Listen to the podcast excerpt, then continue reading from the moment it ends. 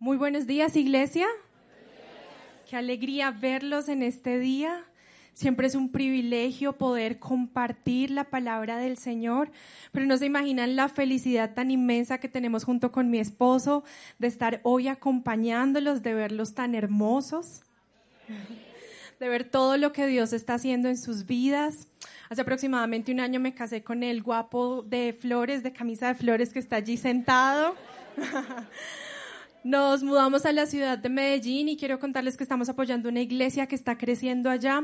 Sentimos de parte de Dios que es una temporada de nuestra vida en la que necesitamos estar allá, pero quiero que se sientan muy orgullosos de saber que hay un pedacito de tierra deseable en Medellín.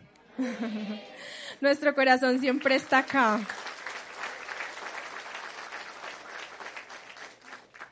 Los extrañamos muchísimo y la iglesia está tan hermosa que dan ganas de quedarse.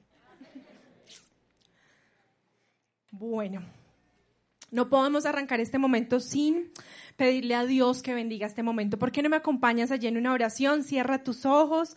Te damos gracias, Señor, por este momento. Gracias por este día, por la gran oportunidad que nos das hoy de venir a tu casa. Sabemos, Señor, que no nos has traído por casualidad. Este no es un domingo más, este no es un servicio más, no es un mensaje más, Señor. Es un día en el que te quieres conectar con nosotros. Es un día en el que quieres edificar nuestra vida. Es un día en el que quieres transformar nuestro interior. Eso hoy disponemos nuestra mente, nuestros oídos, nuestro corazón para recibir tu palabra. Gracias, Señor, porque hoy vamos a escuchar tu mensaje, Señor. En el nombre de Cristo Jesús oramos. Amén y amén. Bueno, cada vez que inicia un año en tierra deseable, tenemos este tiempo tan especial, que son nuestros 21 días de oración, ayuno y entrega. Y este es un tiempo muy especial porque estamos fortaleciendo nuestro espíritu, estamos poniendo a prueba nuestro dominio propio porque le estamos diciendo no a aquellas cosas que nos gustan, ¿verdad? Pero más allá de abstenernos de ciertas cosas, le estamos diciendo a Dios, estoy quitando mi mirada de eso que es llamativo para mí, para concentrarme en ti, para dedicarte más tiempo, Sabes, en el 2020 necesitamos escuchar la voz de Dios. Necesitamos saber qué dice su palabra acerca de nosotros. No estamos ayunando por una bendición. Dios ya determinó bendecirte. Ustedes sí lo creen. Dios ya determinó bendecirte el día que te dijo, tú eres mi hijo, determinó bendecirte. Así que no estamos ayunando por una bendición, estamos ayunando para fortalecer nuestro interior, nuestro espíritu, porque cuando vengan las pruebas o las dificultades en el 2020, tú vas a decir, ya estoy listo, ya estoy preparado, Dios tiene el control, Él dijo que tenía planes buenos para mí, Él ya venció por mí. Así que pensando en todo esto, He titulado el mensaje el día de hoy, movidos pero no sacudidos. ¿Por qué no le dices a la persona que tienes al lado, movidos pero no sacudidos? Si es necesario, muévelo, no hay problema. Movidos pero no sacudidos. Bueno, y quiero contarles que hace un par de meses nos sentamos junto con mi esposo a revisar el computador buscando algunos documentos y encontramos una carpeta de fotos viejitas. Y encontramos esta foto. Hoy tienen permiso de reírse de mi foto. La foto ya es suficientemente graciosa y a mi esposo le pareció mejor ponerle una coronita. Esta es una foto que tiene una anécdota muy linda. Yo tenía aproximadamente cuatro o cinco años. Habíamos salido de paseo de vacaciones junto con mi familia. Nos encantaba la piscina. Esta mañana les estaba contando que con Oscar David no nos salíamos del agua hasta que no se nos arrugaran todos los dedos amábamos estar en la piscina. Así que en este paseo llegamos a una finca que no tenía piscina para niños. Y mis papás, siempre muy cuidadosos, buscando la opción más segura, nos compraron esa piscina que ustedes están viendo en la fotografía. La piscina ahí tal vez se vea pequeña, pero quiero contarles que para nosotros en esa época era la piscina. Nosotros la veíamos gigante. Para nosotros era una piscina olímpica. Y recuerdo que en ese paseo nos inventamos con Oscar David un juego en el que nos poníamos de pie, nos tomábamos de las manos y empezábamos a correr en círculos. Corra, corra, corra, corra, corra, corra, corra. Tan rápido corríamos que generábamos un movimiento interno en el agua y llegaba un punto que nos podíamos soltar las manos y el agua nos seguía llevando.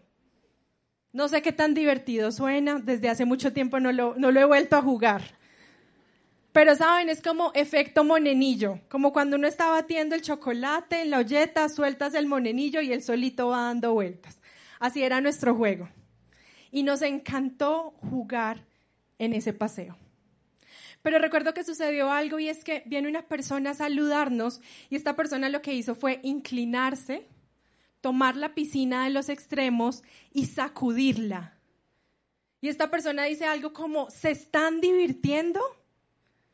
Pero lo que esta persona no sabía es que acababa de alterar nuestro juego. Porque al sacudir la piscina, había creado un caos interno en el agua, splash por todas partes, se estaba derramando el agua y tras un par de segundos el movimiento que habíamos generado se detuvo, se paralizó. Y tal vez tú en esta mañana te estés preguntando, ¿qué tiene que ver esta anécdota con el mensaje el día de hoy? Y quiero decirte que hay cosas que quieren sacudir nuestra vida. Hay situaciones que quieren sacudirnos. Y busca esta palabra en el diccionario y sacudir significa agitar con violencia. Inclusive golpear.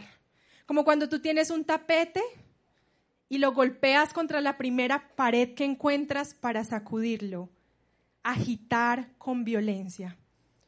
¿Ustedes creen que tener que atravesar por un divorcio es una situación que agita una vida con violencia? Perder tu empleo, tener deudas, tal vez una decepción amorosa, el fallecimiento de un ser querido ver a tus hijos con un problema de adicción, situaciones externas que muchas veces nosotros no podemos controlar, pero que quieren venir a sacudir nuestra vida con violencia. ¿Sabes por qué? Porque quieren generar un caos en tu alma. Y lo vamos a ver aquí en las pantallas, ese caos se llama tristeza, ese caos se llama agotamiento, se llama enojo, frustración, soledad, tal vez depresión, decepción. Y una vez este caos se ha instaurado en nuestra alma, quiere detener el movimiento interno que debería estar en cada uno de los hijos de Dios, que se llama fe. Sabes, estas situaciones quieren sacudirnos para instaurar un caos en nuestra alma y que se detenga ese movimiento que debe estar en tu interior que se llama fe. La Biblia nos dice que fe es la certeza de lo que se espera. Vamos, ustedes se lo saben. Y la convicción de lo que no estoy viendo. Fe significa confiar en Dios todo el tiempo, a pesar de, sin importar si veo o no veo, confío en Él. Eso es lo que quiere generar esto, que se detenga esa confianza que debes tener en el Señor. Y sabes, en ese momento que se detuvo nuestro juego, nosotros nos quedamos tristes, nos sentimos enojados. Seguramente Oscar David lloró porque es súper llorón. No le cuenten, no le cuenten que dije esto. Pero quiero decirte, es normal que te sientas así las situaciones y los problemas que vivimos nos generan dolor, nos generan tristeza, enojo, frustración. Dios nos hizo con un cuerpo para estar aquí en la tierra, nos dio un espíritu para podernos comunicar con Él, pero también nos dio un alma llena de emociones. Eso significa que nos hizo seres emocionales. Pero sabes, nosotros teníamos dos opciones. O nos quedábamos tristes y llorando, dejábamos de jugar, desinflen esa piscina, traigan una piedra para pincharla. O nuevamente decidíamos ponernos en pie y empezar a correr de nuevo, activar el movimiento del agua y retornar al, al, rumbo de la diversión y al propósito de nuestro juego. Y quiero decirte en esta mañana, se trata de una decisión personal. Si permites que este caos se instaure en tu alma o si hoy de nuevo vas a activar tu fe. Y Jesús nos deja esto muy claro en Juan 7, 38, cuando nos dice, del interior del que cree en mí correrán ríos de agua viva. ¿De dónde? Del interior, ¿verdad? Y Jesús nos, nos está diciendo del que cree en mí, del que ha puesto su confianza en mí, del que ha puesto sus convicciones en mí, de él correrán ríos de agua viva. ¿Sabes una cosa? Jesús nos estaba dando la clave para la plenitud de nuestro interior. Jesús nos estaba dejando la clave para la plenitud de nuestra alma un movimiento interno cuando permites que el Espíritu de Dios esté en ti. Entonces Él se encargará de traer fe, paz, gozo, paciencia, bondad, amor, humildad, dominio propio, la plenitud de nuestra alma. Estamos en un momento en el que puedes ir a comprar un libro, puedes descargarlo en tu celular, ni siquiera lo tienes que leer, puedes escucharlo en un ebook para que puedas aprender los tres pasos para volverte rico, los cinco pasos para volverte millonario en un año, los 20 pasos para tener carro, casa, beca, como si esta fuera la solución para nuestra vida.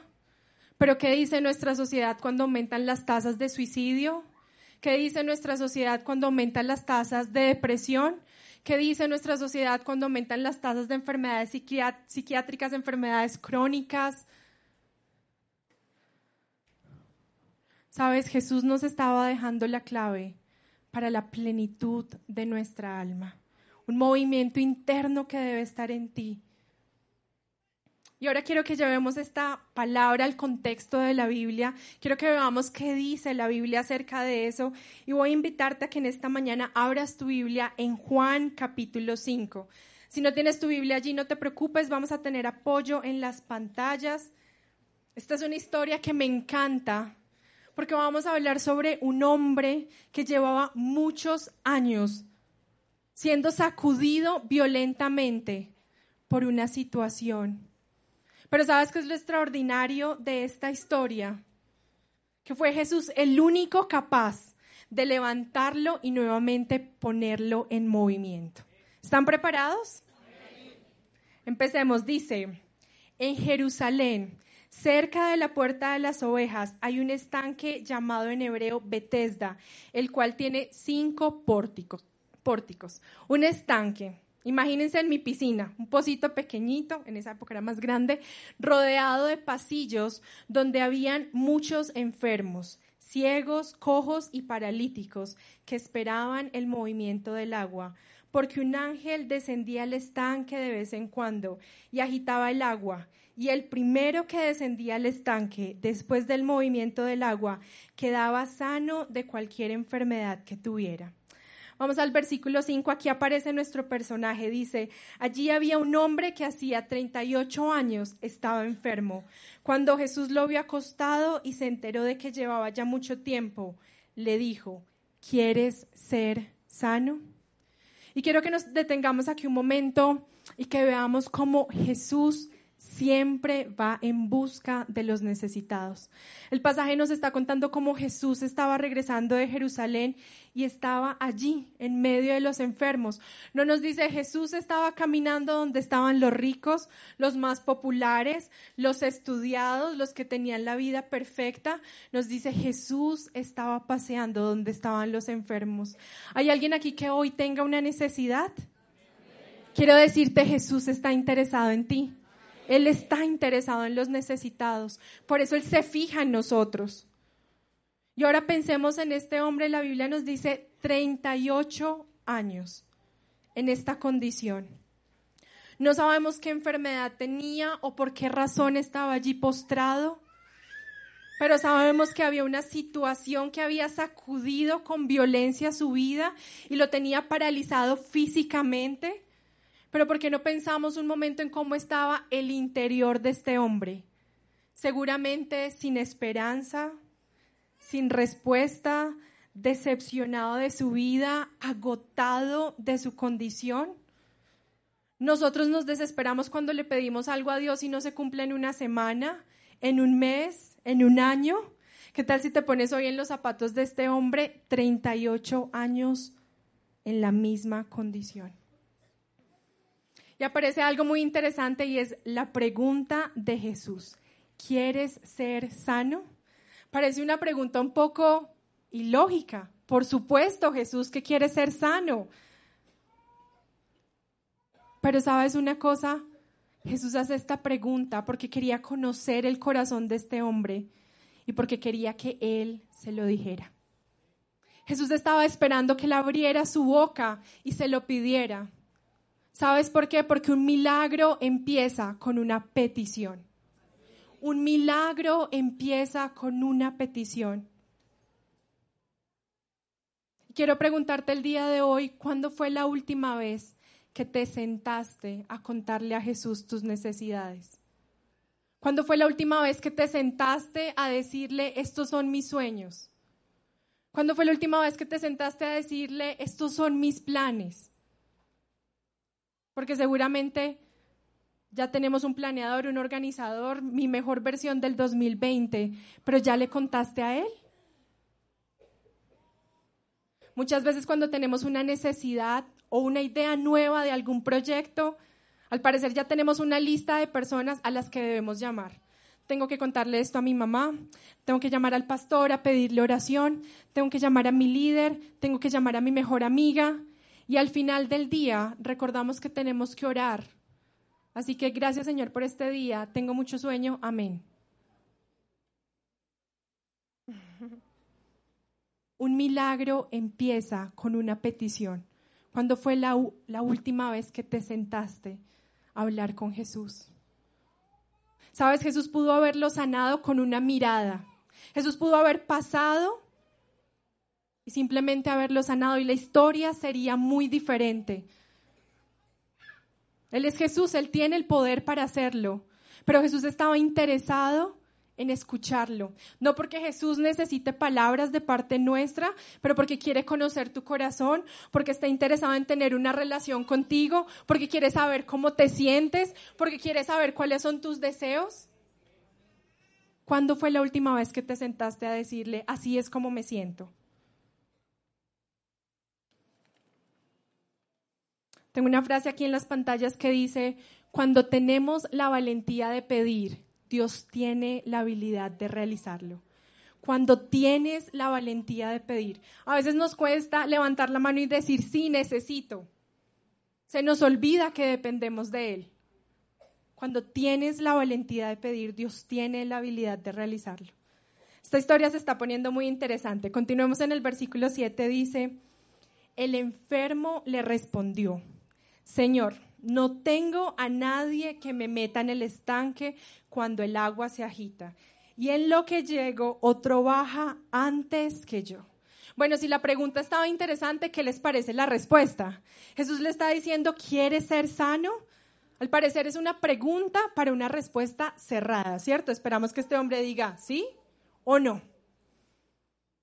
Pero lo que hace él es darle una lista de razones por las cuales no puede ser sano. Y empezamos con las excusas. No tengo a nadie que me ayude. ¿Cómo voy a ir hasta el estanque? Esto está muy difícil. ¿Le suena familiar? ¿Cuántas veces hemos dicho, no puedo, no soy capaz, mi familia no me ayuda, ¿Qué voy a hacer con ese salario tan poquito?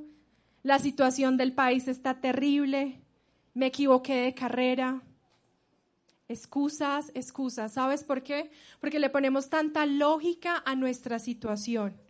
Y olvidamos que lo que el Señor quiere es que nosotros hagamos lo posible lo humanamente posible, para que Él se encargue de hacer lo imposible.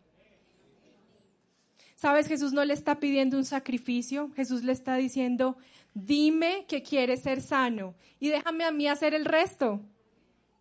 Dime que quieres ser sano y déjame a mí hacer el resto. Pero hay algo muy interesante también en esta respuesta y es la comparación. Otros sí lo logran. Otros sí lo están haciendo. Y sabes una cosa, la comparación es terrible. Genera un caos en nuestra alma impresionante. Porque nos hace sentir decepcionados, nos hace sentirnos frustrados. Estamos en un momento en el que basta con tener un teléfono celular, una buena conexión a Internet y te puedes sentar un par de horas para conocer la vida de medio planeta. Este sí salió a vacaciones y yo aquí trabajando. Este sí consiguió el trabajo que yo quería. Este ya se casó y yo aquí todavía. Este ya compró carro. Este, este, este, este. Sabes, la comparación instaura un caos en nuestra alma. Pero lo más terrible de la comparación es que hace que olvides el valor que tienes en Dios. Hace que olvides la identidad de lo que Él ha dicho acerca de ti.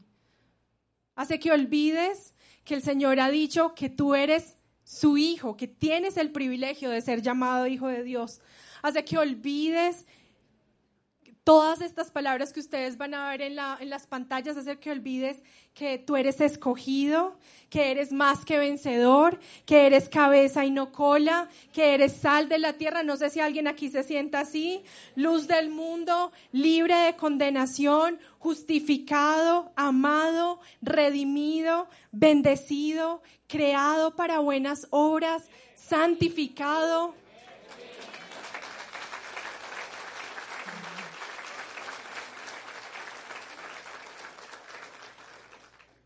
Sabes, podría quedarme aquí dándote una lista inmensa de todas las cosas que Dios dice acerca de ti. Tú eres la obra maestra de Dios. Efesios 2.10, uno de mis versículos favoritos. Nuestro Dios como el creador nos mira y dice, wow, la obra maestra, mi obra maestra. Dice Fernando, wow, mi obra maestra. Dice Carolina, wow, mi obra maestra. Daniel, mi obra maestra. Jennifer, mi obra maestra. Los podría mencionar a todos. Mi obra maestra. Y nosotros comparándonos con el del lado. Sabes, si te has llenado de excusas, hoy Dios quiere decirte, activa esa fe. Deja que Él empiece a orar. O si tal vez te estás comparando con otros, no mires más a los demás. Hoy pon tus ojos en Jesús y recuerda lo que Él ha dicho acerca de ti. Y quiero que hablemos hoy también un poco acerca de la expectativa. Este hombre pensaba que su respuesta estaba en el agua del estanque y allí estaban sus ojos. ¿Sabe? Su interior estaba tan paralizado que su frustración le impedía ver que tenía a Jesús enfrente. Y yo creo que este hombre ya tenía la secuencia cronometrada. Desciende el ángel en cinco segundos. Se mueve el agua, 10 segundos. Salen los enfermos a correr, 15 segundos. Me salta alguien, 20 segundos. Otro enfermo me pisa, 25 segundos. Alguien se sumerge, 30 segundos. Se acabó el milagro y yo seguí acá como si él ya lo tuviera todo planeado, porque su expectativa estaba centrada en el agua del estanque, a tal punto de no reconocer a quién tenía ese día enfrente. Y quiero preguntarte el día de hoy, ¿dónde está tu expectativa? ¿En quién has puesto tu expectativa? Porque sabes una cosa, nos encanta planear el milagro. Dios me tiene que bendecir de esta forma, mi sanidad tiene que suceder así, este es el trabajo que tengo que eh, conseguir, es tal persona es la que me tiene que prestar el dinero. Nos encanta planear el milagro. Y quiero decir, decirte en esta mañana, Dios quiere conocer tus necesidades, Dios quiere conocer los deseos de tu corazón, pero no te está pidiendo el plan para cumplirlos. Y tal vez esto suene un poco fuerte y quiero contarles que cada vez que tenemos la oportunidad de preparar un mensaje a la primera persona que nos estamos predicando es a nosotros mismos. Y este es un tema que Dios ha trabajado en mi vida porque a veces nos encanta planear, planear, programar, organizar y nos volvemos tan estructurados que sentimos que las cosas tienen que salir tal cual como nosotros queremos. Y quiero decirte el día de hoy, Dios quiere conocer tus necesidades, está interesado en tu situación, está interesado en tu corazón, pero hoy no te está pidiendo el plan para cumplirlos. La Biblia nos dice que los pensamientos de Dios son más altos que los nuestros, que Él tiene planes para nosotros de bienestar y no para mal, para darnos un futuro y una esperanza. Así que a veces nosotros peleamos por cosas pequeñas y yo creo que Dios está diciendo, no te imaginas lo que tengo preparado para ti. Y nosotros peleando. Pero ¿qué sucede cuando planeamos el milagro a nuestra manera? Lo mismo que le ocurría a este hombre. No salían las cosas. 38 años esperando que el milagro viniera del agua, cuando Jesús había planeado venir a conocerlo en persona.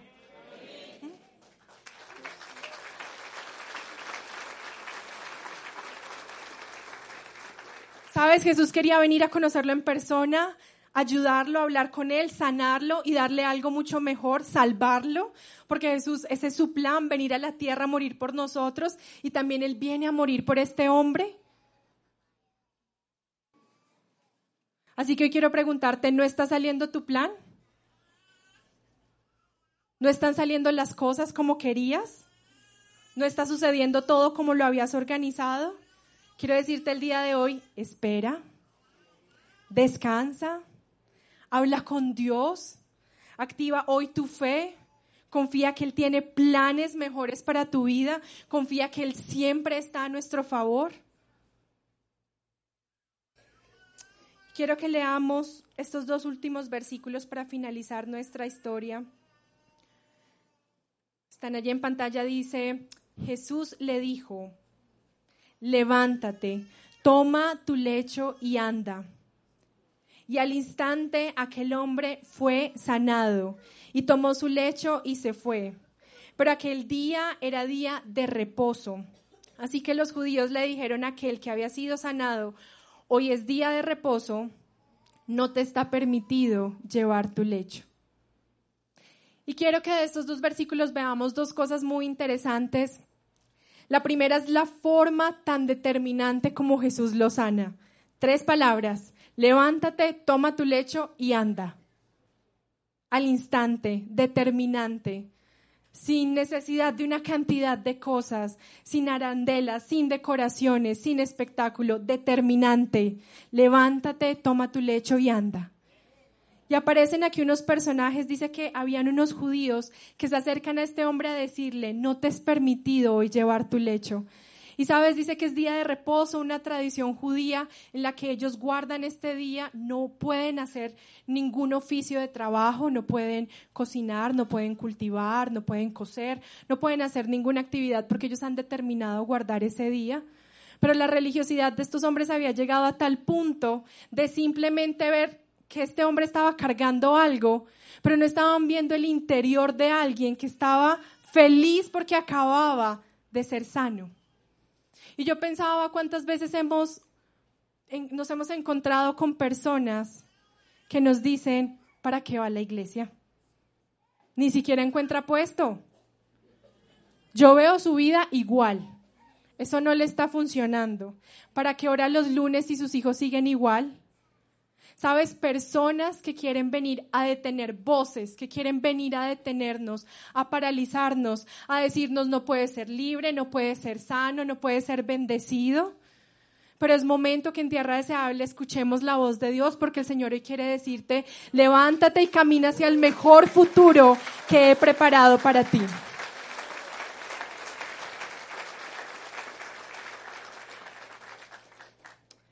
Y quiero cerrar este mensaje en este momento dejando tres puntos que puedes aplicar en tu vida. Y son las tres palabras que le dice Jesús a este hombre. Levántate, toma tu lecho y anda. Y la primera es levántate. Y sabes, levántate representa tomar hoy una decisión. Es una decisión personal porque nadie puede creer por ti. El versículo no nos está diciendo, y Jesús miró a los alrededores y buscó a todos los discípulos para ver quién lo levantaba. Y Jesús le pidió a los demás enfermos que lo levantaran. Dice, levántate, una decisión personal, algo que se tiene que activar hoy, hoy en tu interior. La siguiente palabra que le dice es, toma tu lecho. Y sabes, tomar el lecho significa no te avergüences de tu situación. Jesús pudo haberle dicho, levántate y deja esa tabla, ese pedazo de tabla donde has estado acostado por 38 años. Pero Jesús le está diciendo, levántate y toma tu lecho. Ve allá afuera y muéstrale a los demás cómo mi poder se perfecciona en tu debilidad. Ve y muéstrales lo que he hecho en ti. Y tomar el lecho significa no te avergüences de lo que has vivido, no te avergüences de, las situaciones que has tenido que atravesar. En Tierra Deseable no creemos en personas perfectas, creemos en vidas transformadas que salen y son de testimonio para todos aquellos que necesitan conocer el gran amor de Jesús que nosotros conocemos hoy. Y la tercera palabra que él dice es anda. Y anda significa ponte en movimiento, activa nuevamente tu fe. Jesús tampoco le dice, levántate, toma tu leche y quédate ahí parado. Quédate aquí con los enfermos. Quédate ahí en tu misma situación. Quédate ahí nuevamente acostado. Jesús le está diciendo, anda, ponte en movimiento, sal de acá, no más enfermedad, no más pasado, no más de esta situación que te había sacudido tan violentamente. Le está diciendo, anda. Y anda para este hombre seguramente representaba, ve a buscar a tu familia, tal vez ve a comer, ve a conseguir un trabajo, ve a hablarles a otros, pero ponte a hacer algo y sabes, nosotros no nos podemos quedar cruzados de brazos esperando que las cosas aparezcan y caigan, sino que Dios nos está pidiendo que hagamos pequeñas cosas, las cosas que para nosotros son posibles, para que Él se encargue de hacer lo imposible. Y cuando arrancamos cada nuevo año, yo sé que siempre estamos anotando nuestros propósitos, tenemos tantos sueños, no sé cuáles son los tuyos, de pronto ser el gerente de una compañía y creemos que Dios lo puede hacer. Pero ¿qué tal si en el lugar donde estás trabajando hoy eres el empleado del mes? ¿Qué tal si empiezas a llegar de primeras? O tal vez has soñado con ser un predicador, llegar a la vida de muchas personas. Y quiero decirte cómo te va en la casa con tus hijos. ¿En tu trabajo saben que eres cristiano? ¿Ya le predicaste a los vecinos? Parecen pequeñas acciones, pero recuerden que nosotros hacemos lo que es posible para que Él se encargue de hacer lo imposible.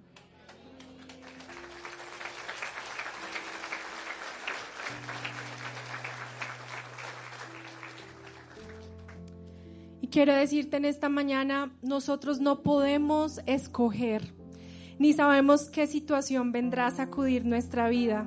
Tampoco puedo prometerte el día de hoy que vas a salir de la puerta sin problemas, sin dificultades, sin tristeza.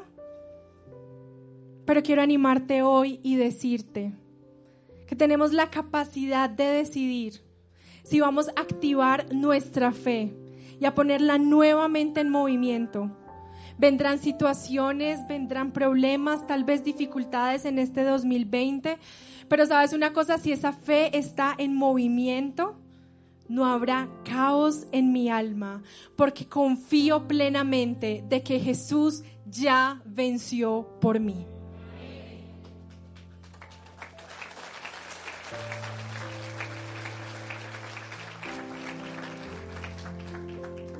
Quiero invitarte allí donde estás a que cierres tus ojos. Sabes, este es un momento que tenemos la oportunidad de encontrarnos con Jesús. No importa hoy quién está a tu lado, no importa si alguien te está viendo. Si hoy sientes en tu corazón que necesitas hoy encontrarte con Él, este es el momento para que inclines allí tu cabeza. Si quieres hoy arrodillarte, si sientes en tu corazón la necesidad de venir hasta acá, esta es tu casa.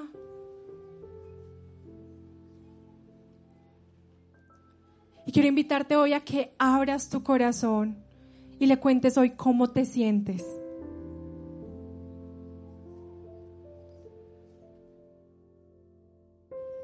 Si tal vez en esta mañana tienes que decirle, Señor, perdóname porque me he llenado de excusas.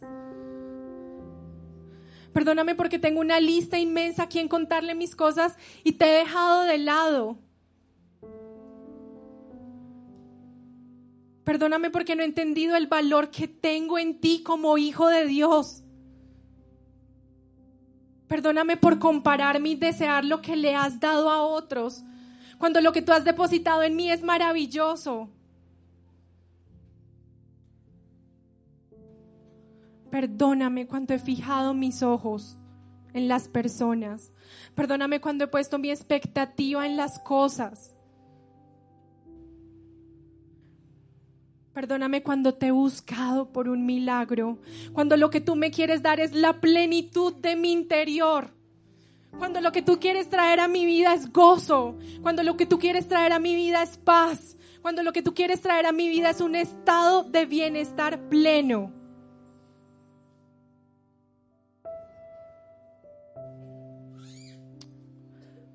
Y allí con convicción quiero, quiero invitarte a que le digas al Señor, hoy me voy a levantar.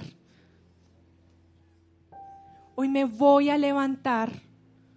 Hoy quiero tomar esa decisión de activar nuevamente mi fe. El caos ya no reinará en mi alma. No voy a permitir que estas emociones se instauren en mi alma. Hoy quiero tomar esta situación, a pesar, Señor, de que no entienda por qué tengo que atravesar por este problema, a pesar, Señor, de que no entienda por qué tengo que vivir esta situación. Hoy creo, Señor, que esta va a ser la herramienta para edificar a otras personas que necesitan escuchar de ti. Esta va a ser la herramienta para mostrarle al mundo que tu amor es más grande que las circunstancias. Y dile al Señor, voy a activar mi fe, voy a ponerme en movimiento. Pídele allí con tus palabras, Señor, ¿qué quieres que haga? ¿Qué quieres que haga este 2020, Señor? Porque necesito escucharte más. Necesito escuchar tu voz. Necesito saber qué dices acerca de mí. Dile, Señor, muéstrame cuáles son esas acciones. ¿Cuáles son esas áreas en mi vida que quieres que trabaje en este 2020? ¿Qué tal si le dices así, allí confío en ti? Confío en que tú tienes el control. Mis ojos hoy no lo pueden ver, pero mi corazón confía. Mi corazón confía porque cree en ti. Mi corazón confía porque tú eres Dios. Mi corazón confía porque hoy siento tu amor. Gracias Jesús. Ahí donde estás, sigue con esa actitud. Y creo que es una tremenda palabra que el Señor nos ha dado en esta mañana. Levántate, hazlo. No esperes a que otro venga. Jesús no pidió que alguien viniera a ayudarle. Él le dijo, levántate. Él estaba paralítico, pero Jesús le dijo, levántate. Y hoy lo que el Señor te dice es, levántate. No esperes la ayuda, sino únicamente de Dios, de Jesús. Levántate, toma tu lecho y anda. Acción. acción, pequeñas acciones que te llevarán a grandes cosas. Pero el Espíritu de Dios ha ministrado algo a mi corazón y quiero compartirlo con ustedes allí con tus ojos cerrados. Cuando los fariseos, estos, ven al, al paralítico ahora llevando la camilla, ¿sabe? Quisieron apagar esa alegría, ese gozo que estaba dentro. No te es lícito. Y a veces la religión apaga fuegos que están en nuestro corazón. Y quizás si tú has apagado el fuego de alguien que va con alegría, que, que tú le, tú le, te comparten del ayuno y dice, el ayuno no es bíblico. ¿Y por qué solo va a ayunar eh, eh, un alimento? ¿Y por qué solo va a ayunar una de las tres comidas? ¿Y por qué? La religión nos hace hacer cosas como estas. Apaga ese gozo. ¿Y por qué diezmas? Y tú estás viendo la respuesta del Señor y tú estás viendo y el gozo de que lugares como estos se levanten para que continuemos predicando la palabra del Señor. ¿Y para qué va la iglesia? ¿Y para qué ora? Y si a veces nosotros estamos, nos enfocamos más en lo que está externo, que en lo que está produciendo internamente en las personas, creando fe y creando movimiento adentro. Dile al Señor hoy, Señor, nunca jamás que mis palabras salgan de mis labios para apagar ese fuego del amor por ti, ese fuego de pasión por ti, ese fuego de pasión por la iglesia, ese fuego de compartir del Evangelio. Dile hoy, Señor, perdón. O dile perdón si quizás hayas renegado, porque han pasado semanas y Dios aún no ha dado una respuesta. Pero ponte en los zapatos de un hombre, 38 años, y quiero decirte, Dios nunca llega antes, pero tampoco después. Él siempre llegará justo a tiempo. Iglesia, un mensaje que nos abriga, un mensaje que nos alienta, un mensaje hoy que nos levanta. Que salgamos de este lugar, continuar con nuestro ayuno, a continuar de la mano del Señor, buscando su presencia, alentados y animados. El Señor el Señor está con nosotros. Levanta tus manos. Quiero bendecirte. Bendigo, Señor, esas manos que se elevan a ti, Señor. Hoy el Señor te dice, levántate. Levántate, iglesia. Levántate. Quizás han venido situaciones a tu vida que han creado caos interno, han creado, te, te ha sacudido violentamente, te ha movido violentamente pero aquí permaneces porque estás sobre la roca que es Jesucristo. Y yo bendigo estas manos porque el Señor te fortalece, el Señor te levanta y porque te está preparando. ¿Sabe? Porque cuando vengan tiempos, tú te levantarás y estarás por encima de las situaciones. Y Jesús nos enseñó a estar por encima de situaciones. Jesús estuvo por encima del agua, caminó sobre ella. El problema que tenían los discípulos, oh, estaban a punto de ahogarse, pero Jesús dijo, tu problema está bajo mis pies. Y cuando vengan los problemas, ustedes dirán, como Jesús, esos problemas están bajo nuestros pies. Y el pueblo dice, y amén.